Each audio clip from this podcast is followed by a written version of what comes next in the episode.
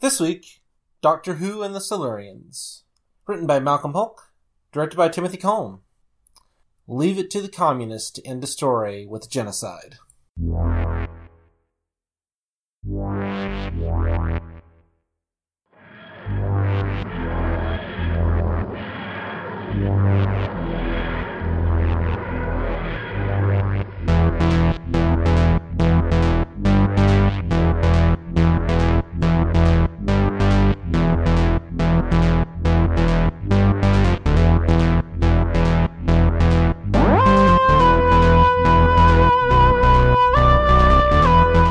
You're listening to Oi Spaceman, a Doctor Who love story.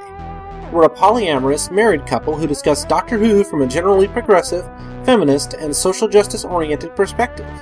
While we try to be sensitive, we generally don't consider this to be a safe space. Spoilers, naughty language, a general disregard for most things Steven Moffat, and other adult content are likely found within.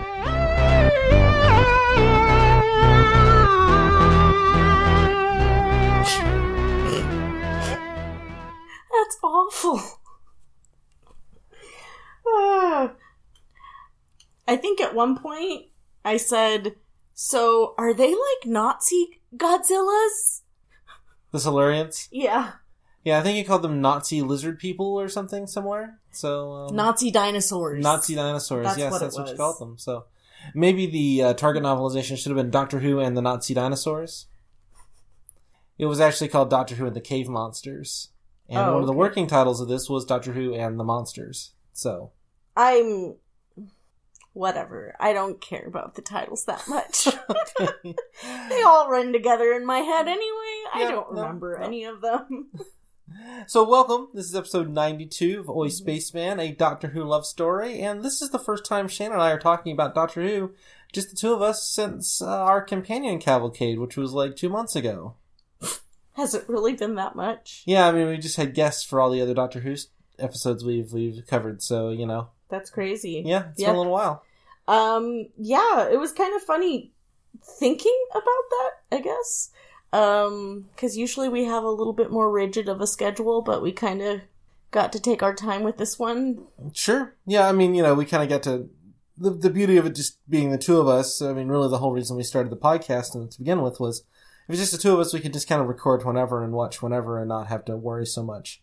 But uh, lately, we've been on a little bit more of a rigorous schedule because we have to like bring a third person in and Skype and all that kind of shit. So this was a kind of an easy watch and record schedule. Um, yeah, which was nice because current events fucking suck. Yeah, and what we're really saying is we actually hate having guests, and we're never ever going to do it again. That's that's kind of the point we're making. No. Um, Jack is gonna cry right now. Jack and James, and you know, I don't, it's been a while since Jack's been on.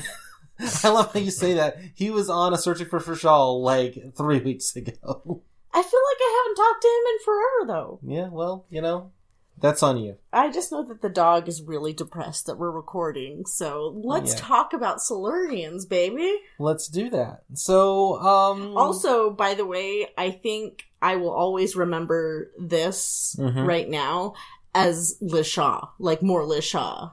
Sure. Well, um, let's start talking about Doctor Who and the Silurians. This is uh, the second story of season seven. Mm-hmm. Uh, the one right after Spearhead from Space, which you know as the Sam Seeley episode. Yeah, Spaceballs, uh, Thunderballs, Thunderballs in the Dirty Old Box. Uh, we covered that way, way back when. Maybe I'll include a link in the show notes, or you can just Google it. Yeah. But, um, yeah, we're here. We're talking about this story. Uh, Malcolm Hulke, writing on his own for the first time.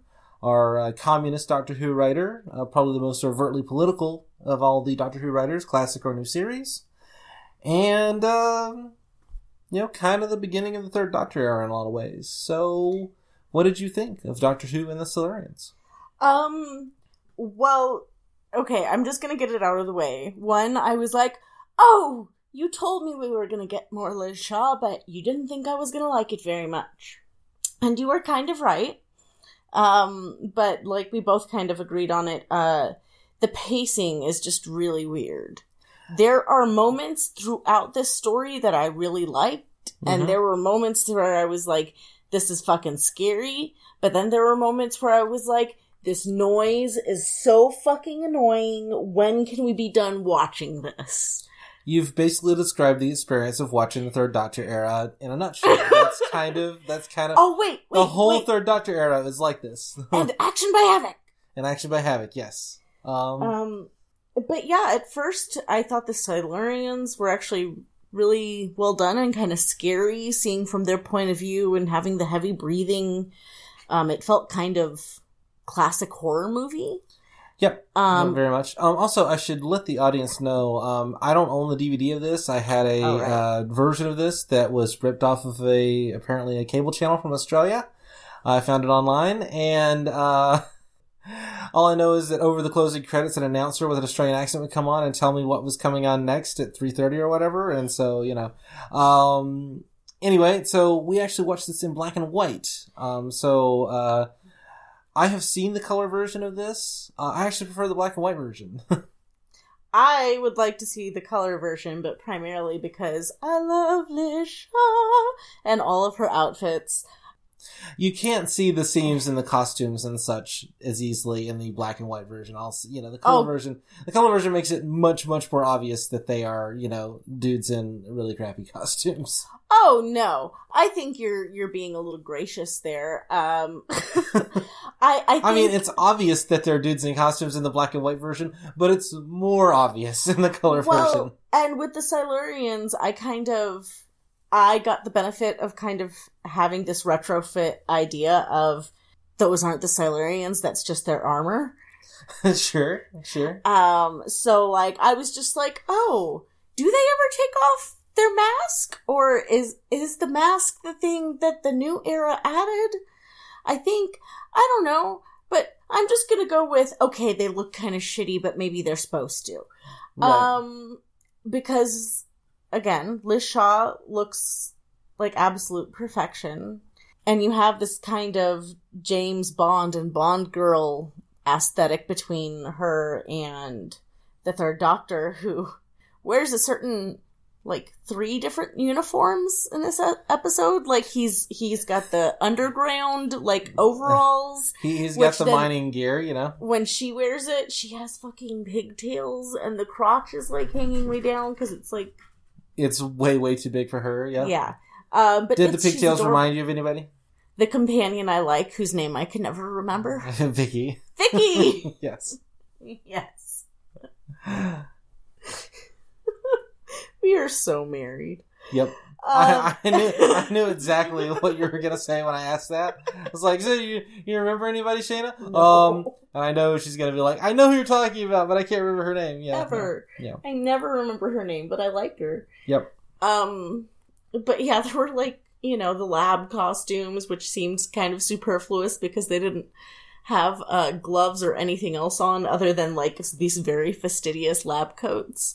I have uh, very much taught you lab safety. I know, right? in our in our years together, so you know. I'm just like, but they're pouring that shit all over, and there's no gloves. They're What's handling the they're lab handling coat? biological samples with no gloves and no mask and no goggles or What anything. the? Not in the hood. Yeah, no, they're you know this is this is highly irregular. What is that microscope showing? It's just showing liquids moving around. So let's talk. I mean, uh, let's. I guess we talk Liz Shaw. Um, Mhm. Other than her being adorable, any any particular impressions of her in the story? Um, you know, I I just always like her because she's capable. Mm-hmm. Um she's not blindly trusting. She she's an interesting character, like from the beginning, and I, I think she stays consistent through through this story, even though like some of the pacing is just obnoxiously slow. Um the bits that are her doing things were not dull to me. The stuff that got to me was the action by Havoc and then the underground. Underground, well, underground, this, underground. This is this is the era. I mean, and this is this is Yeah. kind of. I mean, you, you just have to kind of go with this to some degree, yeah. where they're just filling time to some to some degree. I Mm-hmm. think it actually. I think it worked better on my second viewing than it did on my first. Um, mainly because I just kind of knew what to expect. You know. Um, Yeah. it is kind of structured in an interesting way where you kind of have the first three lead up to this like kind of brilliant cliffhanger where the Mhm. Silurian confronts the doctor in the apartment or in the house. And then the final three are kind of the um you know the virus, the biological warfare kind of element, and the kind of confrontation between Unit and the Silurians, and then you have episode four, which is kind of where all the big thematic weighty stuff happens in episode four. Does Um, it ever? It does. So uh, episode four is actually like really fucking amazing, and I think that the Yeah. structure. I mean, if you kind of view it as like two, three parters with kind of a, a, a fulcrum in the middle, it kind of paces. You can kind of get the pacing a little bit better. But yeah, like episode six, nothing particularly happens in episode six. It's just kind of the Doctor and Liz looking through microscopes and you know like going. Have you tried A37 with Z13? Oh, Oh, I didn't think of that. And let's then- look at this. Squishy, squishy. Yeah. Squishy, squishy. Um, because that's all they're really doing is like squishy, squishy. They're just adding they're just adding uh, jelly like liquids to uh, microscopic plates and Yeah. then like looking at them through you know smashing them under a little piece of yeah glass. that is Anyways. exactly how science works but that's Yeah. that's the drug development process in a nutshell that's how it works you just put little things on microscope slides and then look at them and go squishy, squishy and go squishy squishy Yeah, with the microscope. And then when you're done you have to write out a complicated formula so that it can then be mass produced by you know a, a lab somewhere and that's it just takes some time to write all that down that that's why drug development costs as much as it does you know? Yeah. Oh, jeez. Pfizer's billions come out of like really efficiently. like there's some guy in a lab coat just writing formulas really, really effectively. Um, I am kind of constantly reminded that I don't really like his lisp. Pertwee's? Yeah, Oh yeah. I don't know. It just I don't know why it bothers me. Um, like I, I and maybe it, it, I think it's part of it for me is the pacing gets so slow, and then I do have a hard time understanding him sometimes, Sure. and so that's more of a fault on my end. Pertwee's doctor is not my favorite in the story. Um, Why not? I mean, what's your what's your impression of Pertwee in this story? it, he, there's a lot of white man sit down and think, like Again, that's the third Doctor era. You know? yeah, exactly. And so it's just like, I will figure this out. Give me one moment. Shannon just did this amazing like little hand motion that was very Pertwee like, and no one will ever see it. So you know, congratulations. Somewhere between Pertwee and Churchill. It's Uh, not even Pertwee and Churchill. Churchill. It's Pertwee and like um, Matt Berry's parody of Churchill in the IT crowd. oh yes, oh yes. That's a deep cut. um, what were we talking about? All right. Pertwee's per- or uh, Pertwee's performance. Yeah. Um, but I think part of that is there was a lot of a lot of the stuff that I liked, which you know we were talking about, kind of the first four episodes. Mm-hmm. That's what where I was really most tied in. Sure. Well, the first three you kind of end with Pertwee in the house, and then at the beginning of part four, you get that what I think is probably one of the great moments in Doctor Who, Yeah. where he just kind of pulls out his hand, he just reaches his hand out and goes, "Oh, you're a Silurian, right?" You know, Right. Um, yeah. which is is such a uh, such a very Doctor like moment. I mean, it's really like uh, uh, you know just amazing for me. And that Um, was, and I think, you know, it was working for me so well that at that point I'm like, oh, okay. Like, it kind of made me feel like, oh, this is what they're referencing in the newer Silurian episodes. Yeah, yeah. Pretty much this story, they've remade it at least three times. Yeah. Because you've seen the Sea Devils. Yeah. Um, and the Sea Devils is pretty much a, a- Yeah. you know, a, a note for note remake. They just add the master and put it on the water. yeah. Um, and that one was also written by Malcolm Hulke, so they basically just asked him, hey, come in and rewrite the script you already wrote. Oh, Add the master to it.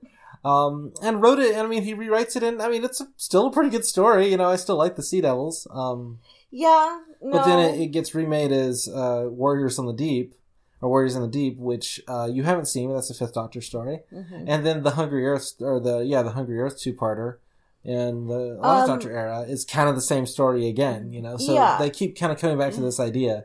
Like And- once they have the Silurians, they don't have anything new to do with them No, and I think that that was kind of the thing is like I until you make one a lesbian. that was the that was the innovation that Moffat brought to it was a female lesbian with a mask. as Um, opposed to a male lesbian with a mask. That would be di- different. True. Yeah. What I was gonna say uh, was is so I, I kind of had this kind of parallel idea of where I thought it was going. Mm-hmm. And then, like, when I thought it would be wrapping up, all of a sudden there was biological warfare and, like, fallout and them having to round people up. And then, like, uh, several abductions later. Um, Yeah, you know? it's it's kind of like bad, like fifties or not bad, but it's kind of like uh, you know B movie, like horror movie, Yeah. sci-fi horror movie, in the first three parts, and then the last three parts are kind of like nineteen seventies version of like Outbreak or Twenty Eight Days Later, the first you know ten minutes or that sort of thing, you know, yeah. Um, or like Twelve Monkeys, you know, like uh, more like 12 monkeys like i i I think that i would like the whole story more a second time around yep, i think i would probably be a little bit more engaged with color whereas i think you get distracted by it i I just love the look of the black and white. I just, I mean, I'll admit that it was like I saw it was in black. I didn't realize it was in black and white until we started watching it. And I'm like, oh, it's, I get to watch this in black and white. This is great. yeah I'd like to watch all Doctor Who in black and white. I want them to do a black and white new series episode. well i don't disagree with you there but um, Wouldn't you like to see Peter Capaldi in like a noir version to like a black and white, you know? No, I don't want to see any fucking noir who because they've already tried noir so much and like just if you're gonna do black and white, do something different. Fair That's what I'm enough. Anyway, back to this episode Yep. and what I was trying to talk about. Please go ahead. I don't even remember what that was. Like I see the structure when when you say it, the three parts on either side with like a fulcrum Mm-hmm. and that idea that you're saying like the first is kind of like a horror movie monster movie and then you get a biological warfare part but for me the biological warfare part just kind of feels like all these little spinny loose ends going off in different directions Well, it relies on you having this kind of connection to the characters, to the kind of minor characters, the you know, the director and all those kind of people that you've kind of met in the first three parts. And if you're not really engaged with the characters from that point forward, then it's just kind of a bunch of random English white guys well and running around and some of them die. i couldn't tell know? Some of them apart so Yeah. maybe that is the issue because we were watching it in black and white and so they all did kind of look except for like the big main bad guy who was apparently a bad guy in another episode what was his name Uh, you're thinking of Dr. Lawrence, who's played by Peter Miles, Who who also is played- our friend Nyder from Genesis of the Daleks. Yes, like as soon as you say Nyder, I'm like, yes. Uh, I don't even remember him except for like the feeling in my gut that name. Make, oh. Yeah. Anyways, um, that we're gonna guy, have to, we're gonna have to cover that one soon. that dude, his performance is fabulous. Right.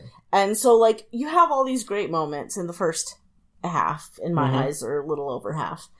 Um, and I like a lot of what's in the last three. I just feel like that could have been one. I think you could probably cut out probably episode two and episode six. I think you could definitely make this like a five parter really easily. I think part Okay. six is just That might lot. make sense. I'm I'm not thinking of them. Well, you kind of take, I mean, basically just kind of compress the first three down by a third and then take the last three and compress that by a So are we just taking out the action by Havoc? There's not a lot of even a lot of action by Havoc in this, believe it or not. I mean, it's really just like it's a lot of like white guys with clipboards gesturing at each other. That's I mean, you're of- telling me this like I didn't watch it. I know that may be part of the issue where we're talking about Shana stops being engaged. right. White guys with clipboards. Pew! Uh, oh god, that awful noise. Um, And I know, I I, did mean, like the, the- the sound effects were. I mean, I will. The sound effects were giving Shana a migraine Like, during like half of this story. So, So, know. I mean, there, I there was a moment. There was a moment where I had to stop it just to like let her like have a moment to you know where. Uh, the Silurians are doing their mind power thing. Um, so I was I was really proud of Shana for for getting through this whole thing. Yes, you know? I soldiered through and bitched and moaned, but we kept watching. So, um, You'll take it like I tell you to take it. not my kink, red, red. Um, safe word. Anyway, My safe word is. Shut the fuck up. I'm gonna. So what Anyway. did what did you think of the Silurians and their mind power? Okay, so I had a really big issue the whole time because, as we just mentioned, that sound was like genuinely pissing me off. Yeah. I was genuinely a bit angry at the episode. Yep. And I'm like, where the fuck is the sonic screwdriver? We have all this sound, and he can't pull out a sonic and do any fucking thing with it, so I got a little mad. I mean, that- a, a current episode would take all of that like sciencing stuff they're doing in episode Yeah. six, and he just wave the ma- wave the magic wand at it. And Yeah. it would just be over. Not that I'm know? saying that that's what I want necessarily, but there was like no explanation there. right. Um, so I was just angry. Uh, and I liked the Silurians. And I thought a lot of the little petty side plot with the their political turnover yeah. that I liked. It's the petty human stuff the that head, I was the kind of bored who gets murdered by like the there's basically a coup that happens. They just kill him and say, "No, we're yeah, we don't agree with you. I thought that that was really fascinating, uh, especially because I was like on this level of um, going parallel to the current, more current Silurian story, which Right. is d- very different. Well the Uh, the I more guess I like mean the tenor of it is well, very different. is- the kind is- of issues that they're really talking about in politics are very different. this is Cold War, Yeah. kinda, and whereas you get to the Hungry Earth two parter, and it's much more kind of about like torturing prisoners and the war on terror and that sort of thing. Right. Um, I think this is more sophisticated. I mean, much more sophisticated. I think it's it's more uh, sophisticated, but it also, I mean, the upside of dragging ass is that you get a lot more nuance. I mean, that that is kind of the thing, you know. Like, it's like, why is this taking so long? Because they're exploring character and plot and theme, Shana. Don't you understand? well, okay, so I guess my issue is, and like you said, like there are at least two episodes you could cut out Right. somewhere in. I mean, it's definitely too long, but it's not. I, don't, I didn't find it to be dramatically too long. I mean, there are definitely I- other Doctor Who stories that drag more than this. Yes. Um, I think what bothers me though, and maybe I need to rewatch it and and have more of an idea in my mind of that cutting two and five. Because I think what bothered me was it'd be like moment I like. Oh my god, when is there gonna be something else I like? Moment I like. Um, because there were so many so many extra characters. There were like three or four soldiers, or maybe not. Maybe I just couldn't tell. Like there were maybe two guys, maybe even one, and I was just having a migraine from the Silurians. So It's possible. it's Yeah, we're not we're not gonna get into like the details of which characters are which here because But I did like um the chick and the doctor. the chick and the doctor. Which one? the woman who isn't Liz Shaw in this. The woman who isn't Liz Shaw. Yes, thank you. Um, I thought her storyline of kind of piecing information together she's like was also the really she's like the director's assistant. Um, Yeah, uh, Baker's uh, not Baker's assistant, but she's the director's assistant, and then kind of like she kind of changes. She she at first she's kind of like ambivalent about the Doctor's presence, and then Mhm. eventually like after the Silurians kill her boss, and then Mhm. she gets more and more hostile towards him, and then she's kind of actively like saying. Bomb the fuckers. I mean, that's kind of you know, kind of where she where she uh well, where she goes. and I, mean, kind you- of love that story arc because it is a very um genuine story. Like th- someone would could very realistically react that way if Yep. that that was what you saw. Yeah, um, and- absolutely. And so I, I really liked that about her that I she, mean- even though she was an assistant, she still got to kind of piece together clues and figure out her own understanding of the big story, which was the same as the Brig's. To be fair, Is the Doctor right in this story? I think, like a lot of James Bond movies, Mm-hmm.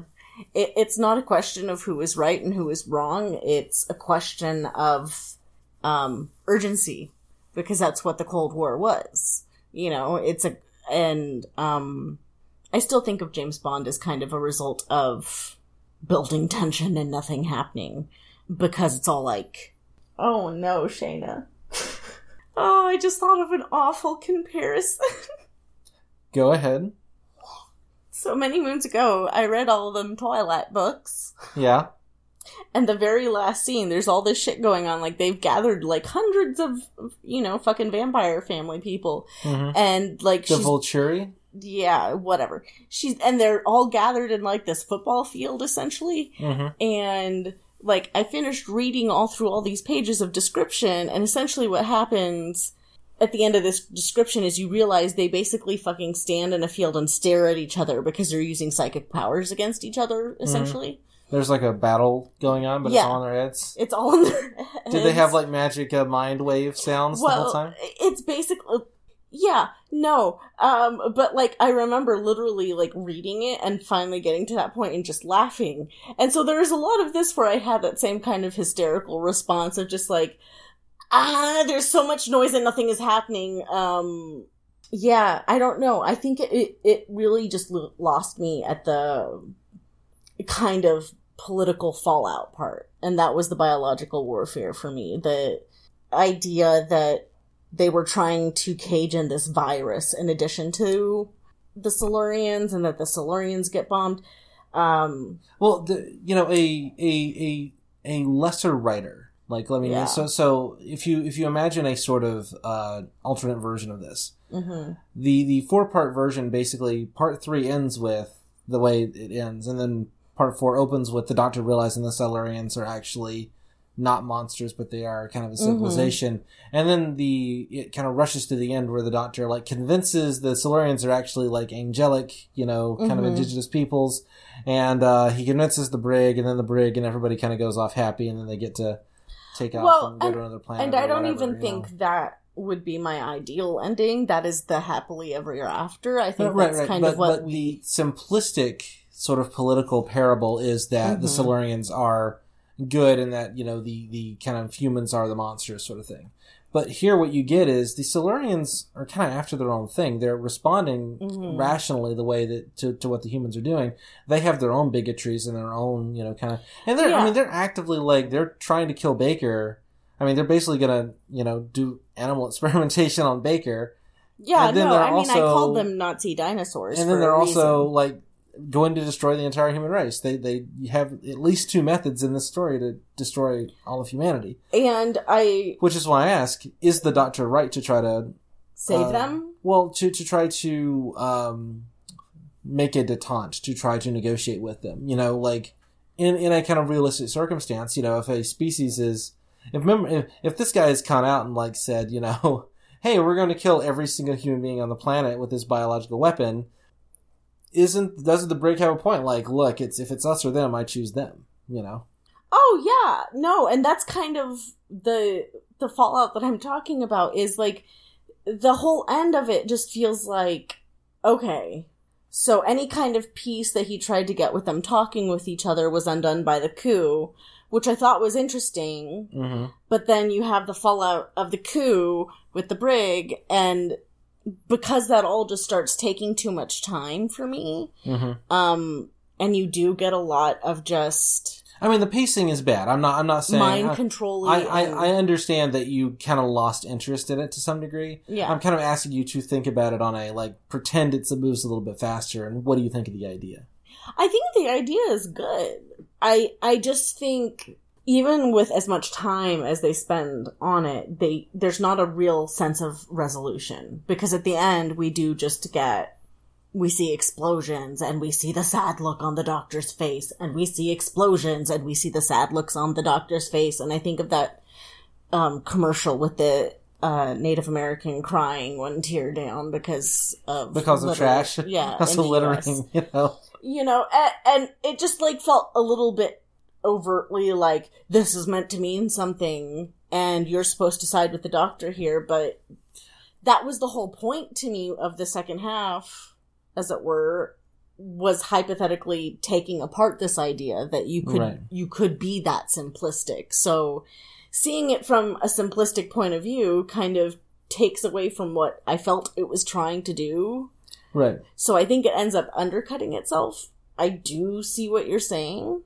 I mean, Like, I'm the not. I'm not. is good. I'm not even like necessarily making. I'm not. I haven't not really like said my moral position on it. I'm Yeah. really just asking you what you think of it. Um, I, I think okay, my as far as a moral position goes, I think um the, there there is no one right, and that's kind of the point that I Right. liked of the story. But at the end, there's a bit more of this kind of definitive death knell feel to it. Um, do you of- think the brig commits genocide in the final moments? No, I think the doctor thinks he does, which um seems kind of pointless to me to make the doctor think the brig just committed genocide when perhaps he just sealed them off and you know they will stay in their Right. I mean, I think that thing. Yeah, yeah. I mean, I, I, I, it is sort of one of those things that's kind of generally said, like, oh, the doctor, you know, the brig commits genocide here, and then the doctor goes off and works with UNIT for the next five years, you know, basically working with working with this organization and this dude who's like killed all these millions of individuals. Um, I don't think we're forced into that interpretation. I think that No, you I could- mean I mean, you could really say what the brig did was he sealed off the tunnels. He really only killed that one Yeah.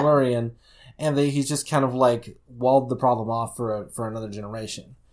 But he's not willing to let the doctor kind of let them up and, and risk whatever that is. and I Which kind I of don't like agree that with. I don't. I don't yeah. agree with that action. I think the brig is wrong, correct. but I think that's different than saying the brig commits genocide. Uh, very much so. And I think it's also, I think that that might be the part that has me spiraling out a bit is because what bothers me at the end is this idea that the brig is saying, I'm sealing it off for another generation. I think that that makes this a very interesting political story. Right. Whereas the doctor above ground thinks that he is bombing all of them. Right. And I'm not sure if from that shot we are supposed to believe that the brig really thinks he is just sealing them in right. Or I mean, he's committing genocide The, and the I brig, don't the brig, like, the, the, the brig believes he's solving the problem. He thinks, Yes. you know, I'm going to bomb it regardless of whether I'm killing them or not. This is, you know, the brig believes he is doing the right thing. Yes, absolutely. Um I don't know if I think the brig's doing the right thing because I think it ends on a very vague note of trying to give you that sense of like, oh, who is culpable for what? Oh. Right. I mean, for me, the uh, it's kind of. I mean, this is again, this is Matt Holt kind of doing the political thing, and again, the Silurians are often kind of interpreted as the pa- Palestinians of the Doctor Who universe, right? Um, the kind of people who have been in a place who then get, you know, um, forced off their their area by Yes. this kind of oppressive colonial estate. Um, not that we're going to push a particular version of the Israeli-Palestine con- con- conflict here, but uh, that's kind of the way I would generally interpret the uh, Israeli-Palestinian conflict. Um, but the, the, I mean, a lot of people in, in kind of our ideological camp would interpret the Silurians as the Palestinians, which I think is really an unfair comparison, partly because, I mean, this, you know, both the humans and the Silurians have kind of an equal right to the Earth, right? Because the Silurians came first, but then ultimately, you know, it wasn't like the humans are this like invading, colonizing force. No. They grew out of the same. Well, Earth, and that's what bothers me at the end is because I feel like in the middle you have the sense that the doctor is even if he's not trying to broker a peace, Mhm. he's at least saying, "Well, y'all don't have to kill each other. Um, at least think about it this way." And I I still think that the political coup is interesting. I think the way that the brig responds by wanting to seal it off is interesting. I just there like it feels unresolved to me at the end Yeah, I mean, it, it's.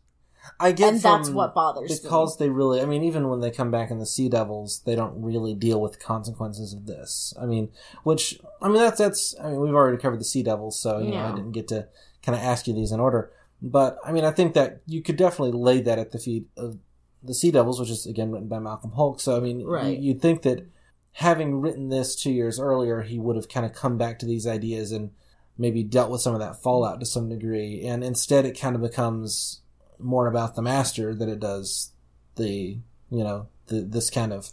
I mean, the Yeah. political angle is still there, but it come becomes this kind of like parable about um, warmongers and the way they're manipulated by uh, those who would seek profit for their own ends. And uh, yeah, and I mean, I think when you have the episode as a study of people's motivations and then you end on a note that perhaps has like a question of what really happened um or like who is really at fault that feels more resolved. Whereas i feel um in this story I, I did not feel like i was trying to like from the beginning that i had to pick a side or that i had to feel like the humans were right and the silurians were wrong. And because that was the thing there were bad there were humans that were not thinking correctly. There were silurians that were not thinking um with full information. You know like um i like that. There was a lot of balance on both sides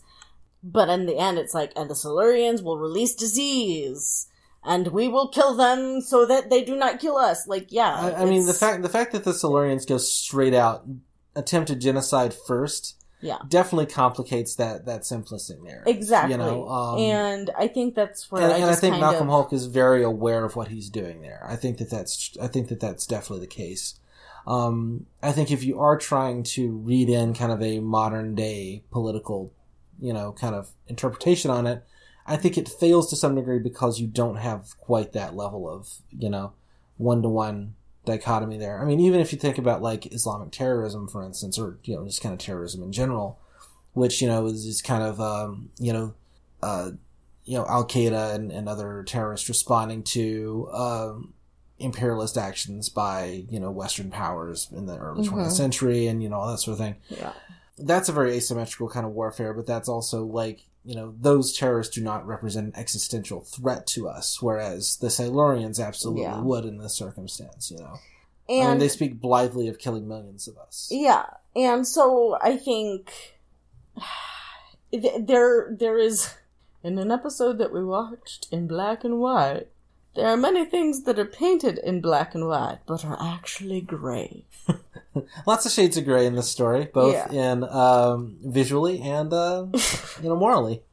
Yeah. Um I don't know. I and that that like I part of the reason I feel like at the end I was so frustrated with it was because I knew I had liked a lot of stuff throughout, but I also knew it was really hard for me to get through a lot of it and I was like, "Man, am I even going to remember what I like at this point?" I did split this over two days for you. Um, We watched four and then three, so it was it was kind of you know made it a little bit easier to, to get through it. I wonder if uh, this might be one where I might give you the novel, the the novelization of it, and uh, see ha- see if that treats you a little bit better than the uh, the story. Shana gets homework. No, like not not immediately. you know, down the line a little bit. You know. Um, let's move off the, the, the political angle just a little bit here. Mhm. Um, Bessie. This is uh, kind of the first named appearance of Bessie. Bessie appears in Oh, uh, right, the car. the car. Bessie appears in Spearhead from Space, but not really. Here she is named, and you get a lot of like tinkering around with with Bessie. What do you think of Bessie? I mean, you've seen Bessie before, but you know, yeah. did you like the kind of the Doctor and his jalopy driving through the streets of London kind of stuff? I mean, it's more James Bond Doctor. Uh, the the music, um, also I found much more annoying this time around. Like, whereas I think before I was like, oh, I don't know, it's catchy and fun. You're like, you're gonna hate it, and then I'm like, I hate it already. Uh, I I found it. um I think some of the music works really well. You know, I, I think that some uh, of it not so much. Some of it not so. I mean, it's it's very much of that era, you know. Yeah. Um, really, and ironically, the Sea Devils was one of the last times they really went this like straight up like atonal dissonant electronic score. They kind of moved away from this after that. So you know, you've only got two more years in Doctor Who of them playing with this stuff. Um, I mean, you, you I, I look at this and I think about like a Clockwork Orange, and Clockwork Orange is kind of doing the like kind of uh synth score versions of Beethoven's Fifth and that sort of Mhm. thing. Um, this is just kind of the low budget version of that. It's just the aesthetic decision that they were making at the time. I have a hard time blaming it, but it doesn't make it any easier to listen to. No, no. I, I just, you know, like it. I as soon as I was sitting there, I was like, man, this music's starting to get grating. I was like, oh shit, this is the same music that I said was fun last time, and Daniel told me I was gonna hate it, and I'm gonna have to tell him he was right. One day, even here in the future, Shana will look up and say, Daniel was right. it's uh, it's recorded now. I've got it on tape. oh, shut up. Anyway, um, you mentioned that there were some things that you thought were scary here. What what uh, kinds of things? Um, I actually thought a lot of um that initial kind of B horror movie stuff was done really well in terms of okay, I gave them the benefit of the doubt and said, okay, the Silurians are wearing some kind of armor. They're supposed to look wonky. they're supposed to look like they're wearing like bad, ill-fitting camouflage uniforms. yeah, I mean that's the point. They're they're army. They're officers of some kind. Yeah, yeah. So like I like looking back, I'm like, wow, Shana, you just gave them a, an excuse and you didn't even weren't really even thinking about that consciously. Um, They're supposed to look like people in lizard suits. you yeah, know? totally. You know, the kind of very classic monster movie direction. Mhm. The seeing from the monster's point of view and not knowing what it is, um, but hearing its labored breathing. There's a lot of lurking in the shadows. You see like the hands kind Well, of moving into frame and that sort of what. I like about it too is it's also we see from the monster's point of view. It's Mm-hmm. part of it's partially scary because the monster is scared. You know, he's wounded. You can tell that he is panicked and running around and killing people. Um, so you're not reasoning with a quote unquote terrorist. Right. You're you're reasoning with someone who's running scared. And so like, you know, for me, I want to be able to empathize with the enemy. And it gets less scary the more it boil- it starts falling apart into like fucking petty bullshit. Even though that is the reality of life. right. um There's yeah. a lot of people like arguing about paperwork. yes. I mean, it, it is kind of like we're going to save the world by like filling out these papers in a particular way. There's a lot of that in like Third Well- Doctor and Malcolm Hulke scripts. And it's like the doctor has to write down the formula and so they wait forever but no the doctor gets abducted so liz goes in figures out enough so that somebody else can figure out the formula Well, she finds the piece of paper that he'd kind of written it on, and then she kind of figures out, oh, that's got to be it, and then like finishes it off or something because she was there like the whole time. It's right Just, so you kind of get the. I mean, it, it really is that like, oh, Liz can kind of do most of the stuff the Doctor can do, just not yeah quite as fast or whatever. So Yeah. you know, I, I I really like that element. I I mean, I actually don't mind the kind of like we're sitting and doing the like scientific research. To I've mentioned before that one of the things I really love about the Third Doctor is like that he's the kind of tinkering inven- inventor i would doctor. i would have less of an issue if it of it if it wasn't just him and liz like i i really appreciate that they're doing stuff hmm but like literally at the point where he's sitting there with a piece of paper and like writing Right. And that's it. Yeah. Like he's not researching. He's just like, how do I put this? hmm. And he's got the finger across the lip thing. Hmm. This is how I'm going to write this. um. what do you but yeah, there was okay. just a lot of uh again the delayed kind of shit that I was just like, why? Why did that happen that way? Why was that necessary? Really? What did you think of the dinosaur? Oh, like the the Silurians, uh, Th- Their pet dinosaur. their little Godzilla toy. Yeah, he well, he was real scary. No, he was not scary at all. He was. That was.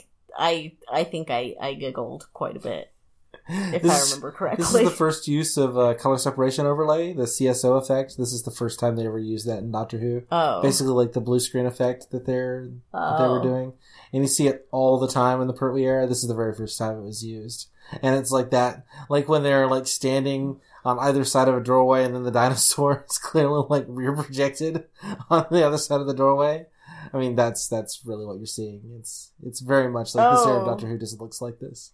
It probably didn't stand out as much in the black and white. No, it, as it probably would have in the color. yeah, the color color. See, this is the Yeah, second time is- you've done this. You're like, no, no, we'll watch the cartoon. The cartoon will be good, and then no, the audio had everything. This time it's the the black and white. No, no, no, color. Shane was referring to an episode that never got released. We're going to eventually come back to, Oh, but I'm going to leave this Oops. in so you get a little hint of something that you will eventually get to hear down the line. Um, I won't even tell you which story we didn't watch, but yeah. So um, Shannon has no idea what goes on in the back end of this podcast. I just show her things and then she talks about them. and that's what I'm saying. This isn't even gonna air. You're gonna edit this out. Yeah. and everybody loves Shana the most. Anyway, uh, I win. um, did you did you buy the kind of political intrigue among the Silurians in the last three bits? I mean, you know, because you really only get the one guy who's the leader who's like, no, we will, you know, be friends with the Doctor and we will kind of trust him. And then once he's dead, like everybody else just like follows the new guy. Yeah. Um. You kind of got the one peacemaker. and and I kind of feel like that was unfair and unrealistic. Like it, it didn't make sense to me that like the leader would be like. I mean that that that was the first point where it felt like the Silurians fell apart for me is because instead of having like dual viewpoints, it was like we have this viewpoint, but we have this viewpoint. Okay, we're just gonna kill the other viewpoint, and then we're all gonna be on the same boat. It's like there was no more discussion I- I- after that. He didn't have like a board of supporters. I mean, as, as much as politically, you know, Hulke is trying to kind of paint the humans as sort of these, it's sort of the bad guys. I mean, the military Yeah. is sort of the bad guys of the story.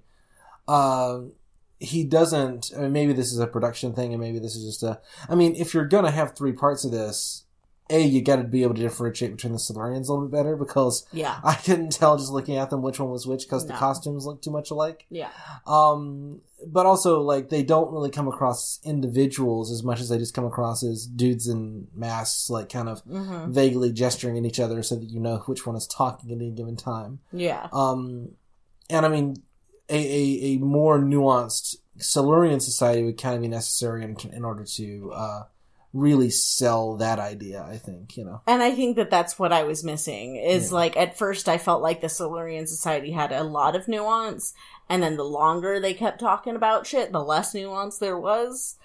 Um, and I'm just like, seriously, guys, and you're just gonna keep making that fucking noise. just keep. I wish they had brought back the Silurian mind powers for the new series. Oh my Yeah. god, no. Well, Yeah. but doesn't I like to think Madame Vastra like like uses that mind power with Jenny like in the bedroom. You know, I kind of no stop. Like this is all this is no. You are setting up a joke, and from here, and I'm not gonna let you make it because it's gonna be bad. she's just sitting and like staring, and just like you know that's how you know. They have the whole dream sharing thing. that's true. Although I don't, I think that's a technological thing. Anyway, we're not talking about New Who. I was just making the dirty joke about. I Master and know. Ugh, Hey. white male. We've done two Third Doctor stories in a row now, Uh-huh. and both times we talked about potential fan fiction avenues. You know, Jesus. I'm sure Jane appreciated that joke.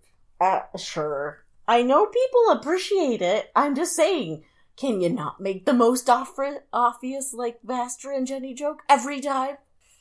I think that's more subtle than the most obvious Jamie Master joke I could have made.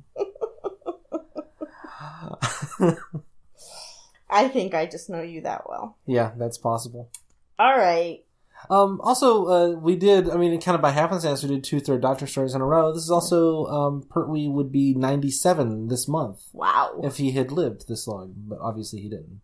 He died like 20 years ago, but, um, this is his, I mean, his birthday just passed, so yeah, um, that's true. Saw that. thought it was worth mentioning, you know? Yeah. Um, Um. So yeah, I mean, I, I'm kind of we're, we're kind of running a little bit short on this episode, but you know, um, any thoughts? I mean, basically, I could just kind of sit around and kind of bullshit about Doctor Who and the Silurians, but I've kind of we kind of covered most of my notes. Uh, do you have uh, thoughts about this story? I mean, I oh, clearly I'm frustrated with it for multiple reasons, but um, it's hard because I really like it in the beginning, and then like my interest just slowly wanes in it, and I'm like, guys, don't make me not like it anymore.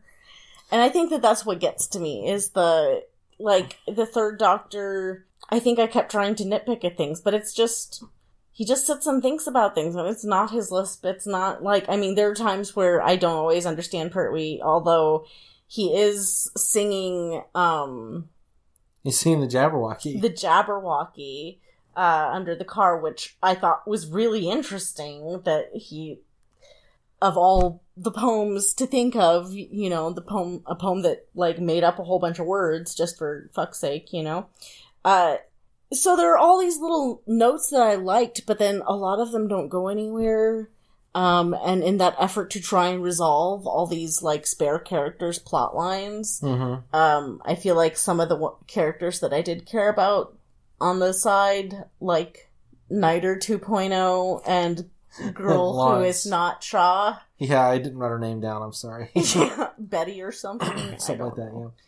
Um, What did you think of like the virus going through London stuff? Did the, did you find that effective at all, or no, was that just and I again uh, because part of it was I just didn't understand the narr- the visual narrative of it. yeah? um when all of a sudden we we were seeing footage of this of the like metro or Mhm. public transportation i actually had you stop and i'm like wait where are we what just happened It kind of, I mean, it, it's sort of one of those things to where, I mean, part four, a lot of the stuff just kind of happens all at once. yeah And if you lose track there, then you get to part five, and you're kind of like, okay, what's what's happening again? Um, Yeah. because I remember watching this the first time and kind of missing some of that connective tissue as well. Um, so i think that there's a lot of just that disorienting factor of like okay i clearly missed something. Right, Um, and even though it's going to play that awful noise again, it's not going to help remind me what that thing is. It's referencing to however the fuck we got here until a few minutes later when people are falling down and you're like, oh wait, right, virus. I think and the big thing that's easy to miss is the fact that I mean because they make a big deal out of they're going to torture the guy and give him the, the, the virus yeah, and test it on him and see what and they don't make a big him. deal about him getting out into London. Exactly, and so once he's there, it's kind of oh no, what happened? Like why are why are we now? yeah, why do we know? care? Um, Who is this woman pushing you- past the cop? Why why is it taking her so long? And and then you're I supposed to be following other focusing on her? people who interacted with this guy who are Right. also supposed to be sick. And if you're not necessarily on board with like who all these individual characters are, you're just Exactly. kind of like, why are we following random? Yeah, like, what the fuck scene is this? Around, you know, so yeah, Yeah, uh, and that's where Shana was. yeah. And It's very easy to be there. I mean, I will say again, uh, watching it the second time, um, I actually really liked the uh, kind of biological warfare sections. In fact, I like the biological warfare sections better than I like the kind of uh, first three kind of monster movie stuff. But I'm generally much more interested in the, the kind of biological warfare political But stuff. But it's just stupid faux science. Like, ooh, he got sick. Ooh, he ran out and touched people. Oh gosh, they're all sick now. Quarantine. Make up a thing. This is what happens when you don't have herd immunity. This is why vaccination Oh, is necessary. I mean, not to say I disagree with you, but gee, I love you. I love you. Um, can we lay some science on the, the audience very briefly? Does it happen with Liz Shaw? It does. Okay. Um, remember the globe that he finds in the um in the cupboard? Oh, with the Pangea? Yeah. Well, well, you know, uh, what's really interesting to me, and this is just because I know a little bit about the history of like um oceanography and geochemistry and such.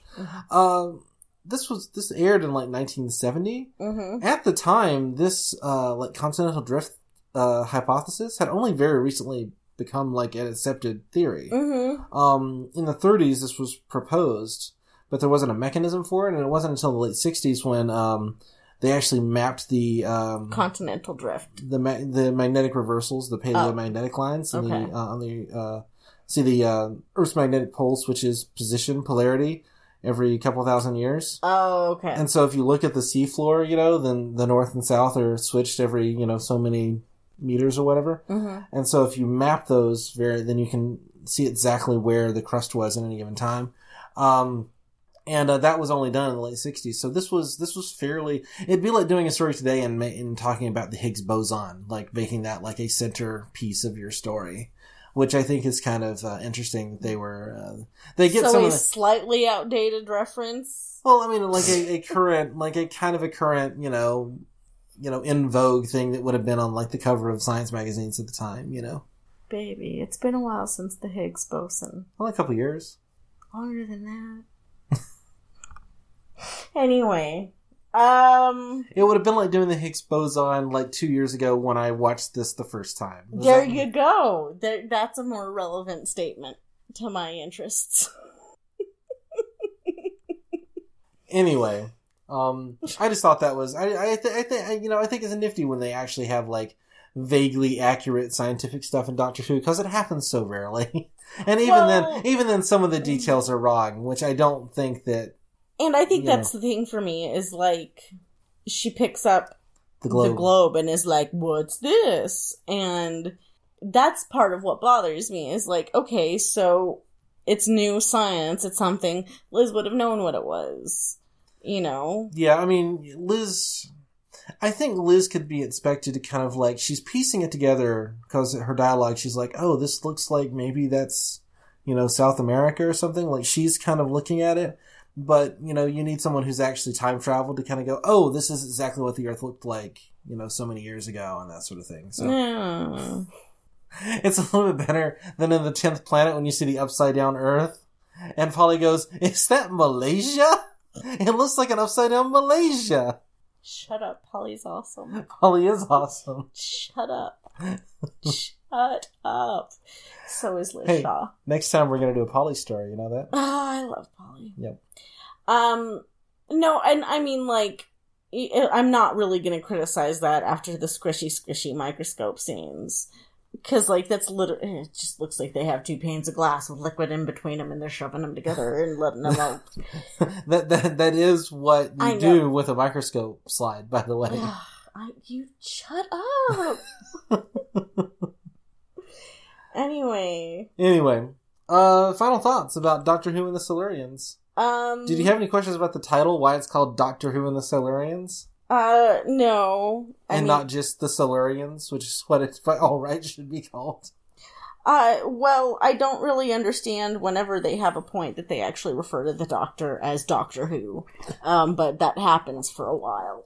This is the last time. The, Oh, okay. The Doctor. I mean, it's not even in the episode. It's just in the title. You know, he's called Doctor Who. Mhm. Um, yeah, uh, apparently it was uh, the new production team came in and they all the scripts before this would have like Doctor Who in you know the Web of Fear or whatever like on the title page, and apparently the credits team just uh, mistook that and just put Doctor Who and the Silurians on the front page or on the uh, the title screen, and uh, that's how this story got its title. So you know it's it's like a mistake really. Um, it shouldn't have been called this. So yeah, This is a series, the series of Daniel asking Sheena questions that he doesn't really want to hear the answer to. He just has an interesting fact. this is just me providing factoids to Shana and listening to her vaguely kind of giggle at them. Um, because I think that's brilliant radio. Um, yeah. Final thoughts about Doctor Who and the Silurians, Shana? You're right. I liked Liz Shaw, but it was kind of disappointing. Any thoughts about the brig in this? Oh, Do you still think the brig and Liz Shaw had like a fling?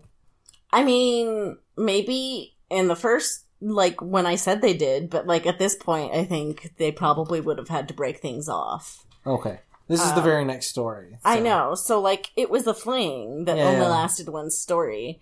But the brig in this episode, again, for all the story that there is, I don't think that I really understand where the brig is coming from. I don't think we get enough time with him other than he's having like knee jerk reaction or somebody up, up from above is telling him what to do or he's fighting with N- Nyder 2.0 and so he has all this shit going on and he's you know that that's kind of the story of unit is trying to make the best decision for everyone involved but also having to pay attention to your boss um because that's government yo um and then That's the bureaucracy. in. Like, yeah that that's hierarchical Yeah. structure, you know. um so like I don't know. I, I I don't think that there's anything necessarily new done. There's like examples of what I like a lot done, but at the end I'm just like, all right, guys, wrap it up.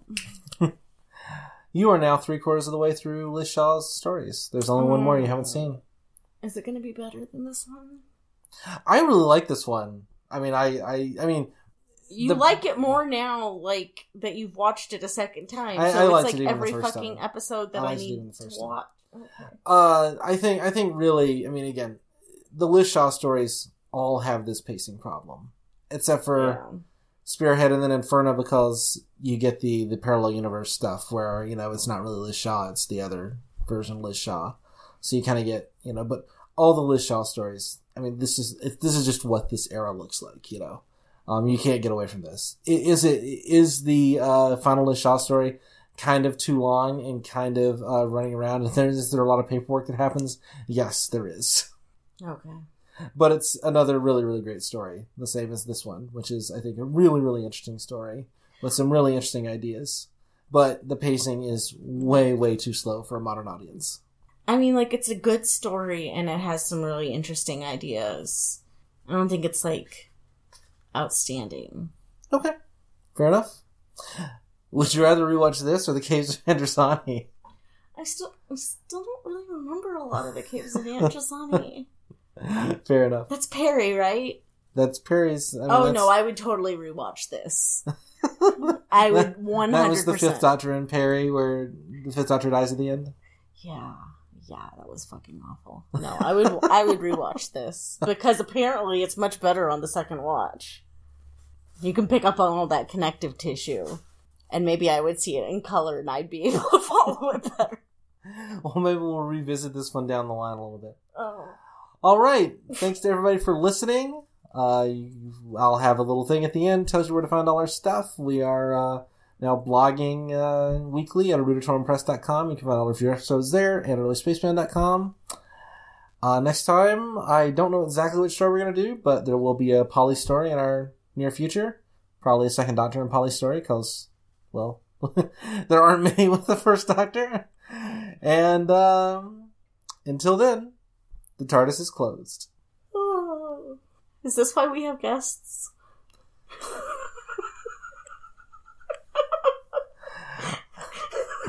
Is is what why we have guests? You did great. I don't know what you're complaining about. I've just got to like learn to pick ones that Shana is going to be intimately engaged with, or like feed you the plot while it's happening and go, "Hey Shana, you notice this little bit right here? Don't hit stop yet. You know this little bit right here? This this is see that you you need to pay attention to this character. Stop looking at your phone for two seconds, Shana. I know you're playing Pokemon It Go. help! I know you're playing Pokemon Go. But Oh, really- shut up. Now you're just saying that. Like, I can't play Pokemon Go in the house because Pokemon don't appear in our fucking house. you were playing a snake game or something. I, because it was boring! And until next time, the TARDIS is closed. We thank James Bragg for the use of our theme song, Doctor Who theme on Minimoog. You can find his work at youtube.com slash hyperdust7 or at phoenix-flare.com. All our episodes can be found at oispaceman.libsyn.com or on iTunes. You can find Oispaceman on Facebook or email us at oispacemanpodcast at gmail.com. We also have an irregularly updated blog at oispacemanblog.wordpress.com. Daniel is also the co-host of a weekly movie podcast called They Must Be Destroyed on Sight, which you can find at tmbdos.podbean.com. You can find Daniel's Twitter and Tumblr at Daniel E. Harper, all one word, and you can find Shana's at Inkyosa, that's I-N-K-Y-O-S-A. We look forward to hearing from you.